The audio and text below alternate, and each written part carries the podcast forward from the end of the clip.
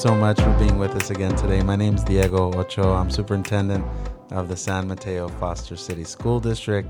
This is one of my favorite things to do record this one SMFC podcast for all of our families and stakeholders who want to know what's going on in the district. And there is something very, very cool going on in just a couple of weeks. Summer School 2023. You guys can clap it up for that. Come on. Get excited about that. Yeah. And I have uh, I've got three of my colleagues here with me. I'm going to let them introduce themselves, starting with. Hi, my name's Dr. Ryan Haven, and I'm the principal on special assignment for MTSS, which stands for Multi Tiered Systems of Support. Well, that's a lot. That's a lot. That's a lot. That's eight. That's eight letters and only two other words. All right. Hello, I'm Mark Herrera, and I'm the Maintenance, Operations, and Transportation Director. That's a lot too. So drive them, keep them clean, make sure everything works. That's right. okay, so just a lot. Yep. Jack of all trades. There you go. Good. Well, thanks for being here with us. And Hi, everyone. My name is Aleyda Barrera Cruz. I'm the Director for Multilingual Learner Services in our district. yes, thank you. Um, it's kind of interesting. We're all around this table, and each one of you works in a totally different department, right, in our organization. So, Aleyda, when you think about summer school and what it takes to put on an effective summer school, how important is it to be able to talk to people from these different departments in terms of just just as a you know you were a principal for many years and you've been in education for a long time talk about the importance of that teamwork to pull together something like a summer school Yes, teamwork is very important when it comes to developing a summer program that will be effective for our students. For example, with Mark, he's been supporting all of our transportation efforts, creating different bus routes for our students based on their um, residency. And so we've been talking almost on a weekly basis. And with Ryan, he's really been supporting us with his um, team, the community service specialists who've been helping us making calls to our families, ensuring that they understand the enrollment process, ensuring that they understand the bus routes. And so all of this is super, super important. there you go just stealing everybody's thunder that was they were totally going to talk all about that now they're going to have to think of something and, and you know for you is this your first podcast This is my first podcast. all right what do you think Oh, man, I'm nervous. fun, right? Yeah, no, Yeah. this is great. This is not, in fact, my first podcast. I've done a whole bunch of these, but Aleyda, you know, she she just hit the nail on the head. What it takes to be part of that team, and this is only three of you. There are many, many more. Right? We've been holding uh, we've been holding meetings for a couple months, really planning this all out. I feel really good about what we're putting together. I have some summer school stories of my own. Did, did any of the three of you go to summer school when you were kids? I don't think I did. No, no summer school. Aleyda? Yeah? I think one experience is we actually had a person come to our house Yes. and do like some summer tutoring. Activities. Yeah. I did that actually. I worked in a program called Migrant Education. And I would go out to the fields and I would do instruction with students in the agricultural fields over in uh, North Sacramento County as a as a college student. Yeah. It's called the Continuous Learning Program or CLP. Was Wow. actually kind of one of the things that really got me super excited about becoming a teacher. But Mark, where'd you go to summer school? I went and um, I was in the Montebello Unified School District system, so I did it there, and then Yeah. I had to do it in high school one year because Yeah. I just wasn't focused. You needed to make up some yeah, credits. Right, Yeah, exactly. Yeah, unfortunately. I think you know summer school can be a lot of different things. It can be something like you need to make up credits when you're older. As a kid, it also was like Uh, we just need somewhere to be, somewhere really productive for us because our parents are still working. You know, a lot of parents are out there working. So I think, you know, we're trying to strike a little bit of a balance in how we put together our summer school. And Ryan, you have a team of community service specialists. These folks work here at the district office. They're very, very talented. Help the parents understand a little bit about what they do to get these kids signed up for summer school. Absolutely. Um, Superintendent Ochoa, we utilize our community support specialists, and we have four of them who are bilingual and in some cases trilingual Yeah. to communicate with our families, and in particular those in the north central San Mateo area as well as those whose students are performing a little bit below grade level. And they reach out through the phone, through text.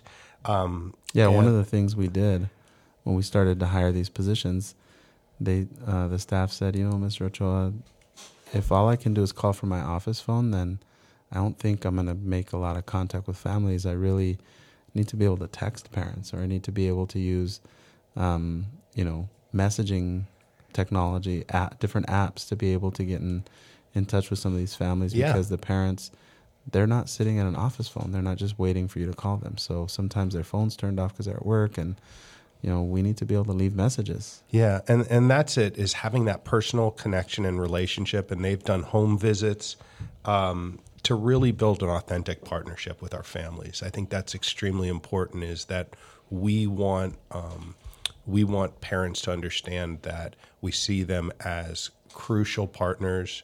Um, we see them for all their assets that they bring to the table, and um, so our community service specialists they um, they enlist families into our reading programs. They make technology accessible. They help them navigate district and community resources Yeah. and troubleshoot technology and help them get enrolled in both intersession program, after school programs, Yeah. preschool programs, and of course these summer programs. And I think in a lot of previous years, these families didn't participate in these programs. They just they may have been just on the outside looking in, maybe missed the deadline, didn't turn in the right paperwork, couldn't get access to the program. And we're talking about hundreds of families that are working with. I want to make sure our family and communities out there understand these are not like they're not working with five families. They're working with hundreds, Hundreds of and families. hundreds.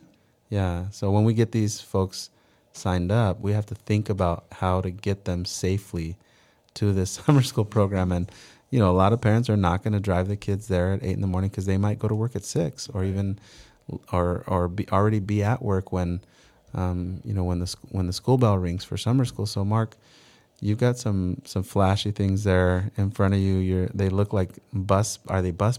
What are they? Bus passes or what are they? Yeah, these are bus passes that we color coordinated, and we're going to be passing these out on the first day of school. What are the, what are the colors about? So the colors um indicate which school you're going to and which bus stop you're being picked up.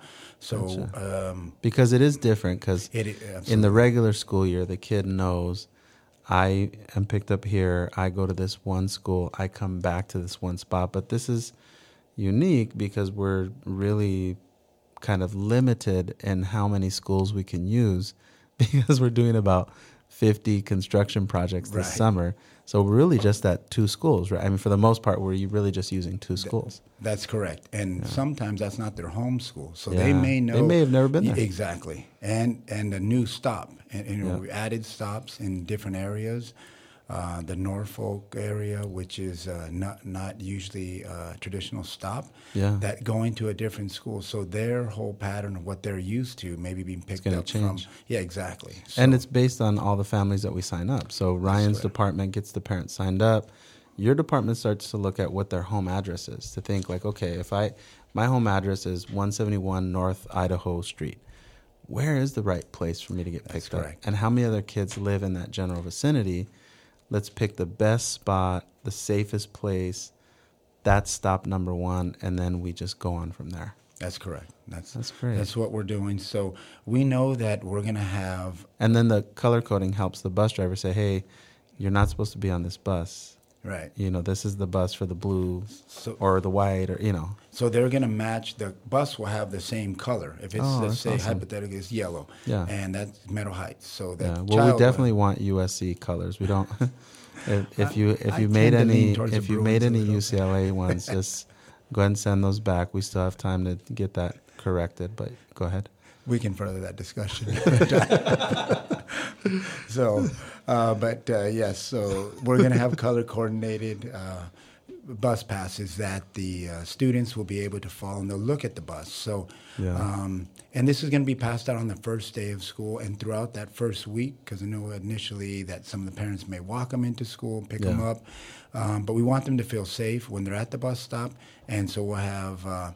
Spanish speaking uh, people at the bus stop riding the bus with them initially So, and then people there to welcome them at the school site also Yeah. to make sure. And And this will be one of the biggest summer schools we've had in a really, really long time. Right. you're you're working with a couple of other people on the educational side in terms of like the academics that are happening. Um, you know, Dr. Haven's work is really focused on getting the families in, working with the families, helping them think about how to get their child into the program. And Mark's department is, you know, all of the infrastructure around it, the buildings, the buses, you know, the the procedures of how to get the kids in and out of school. And then you're leading the work in terms of how we're going to educate these kids. So help families and stakeholders out there understand a little bit about what's different about this summer school as opposed to prior summer schools. Yes. So one of the main elements for this summer school is that we want to have high student engagement. And for that, we're bringing in project based learning, which and is so an amazing. kids talking. Yes. kids- so students thinking. are working together in small groups, collaborating, I having conversations about Yes. a specific science topic. For example, in third grade, they're going to be able to build rockets and launch Mm. them. So they're using all of their knowledge around science and motion to be able to build these rockets. And when they're in these classes, how many kids are in these summer school classes? we will have about 12 students. Wow, that's small. Mm-hmm. That's really small. What's tell me? Help me understand that. Why keep that number at twelve? In order to really measure the impact of our summer, pro, uh, summer school program, we really wanted to design something that would enable a teacher to give the kind of support that Yeah. the students need. So we are enrolling students who are If we put twenty four in the class, they're going to get half as much attention. exactly. So that's, I mean, Mhm. it's sort of a, a very simple way to look at it, but um, you know, we're inviting kids who need academic support. Hmm Yes, the students we're inviting are students who are multilingual learners, who have been in our country since kindergarten and who are still needing extra support to be able to reach proficiency levels. They need a jump start. Yeah. They need Mhm. something different. So we have some rockets going on. We have rockets, we have ice Fifth grade cream. is uh, building a helicopter. Eighth grade is yes, we're very ambitious with Yeah. our projects because we know that this will engage students. sure. And when there's high engagement, there's high learning. So we wanted to bring it all together. and they're going to get outside and play and they're going to make friends and they're going to be part of a community in that summer school program Yeah, so we're building an, the entire curriculum with social emotional learning in the morning, then language arts and science block, and then they go into their collaboration time with project based learning, in which they're working together in groups and having these highly engaging activities. And um, they can, you know, take that to the next half of the day, which will be supported by our annex staff. wow this is a big change folks this is um, this is the kind of work we aim for in san mateo foster city bring more kids in get them more engaged do something new with them and really give these kids a tool that that they come back to school in august and say i'm more confident i can do this i'm smart what a thing to be able to do huh Yes. All right. T minus how many days? Does anybody at this table are any of you the countdown people? I'm not. No. No, we're we're, we're working. Well, you're related to somebody who is, or you work with somebody. That's Trust me, there's somebody in your vicinity who has a number and says, "There's only 20." I don't. I don't know. I'm not one of those people either. But um, uh, this is this is the work we're doing, and, and we're getting closer. And I'm excited to see it. Um, and I want to thank you all for being with me, and thank all of our listeners for tuning into the One SMFC podcast.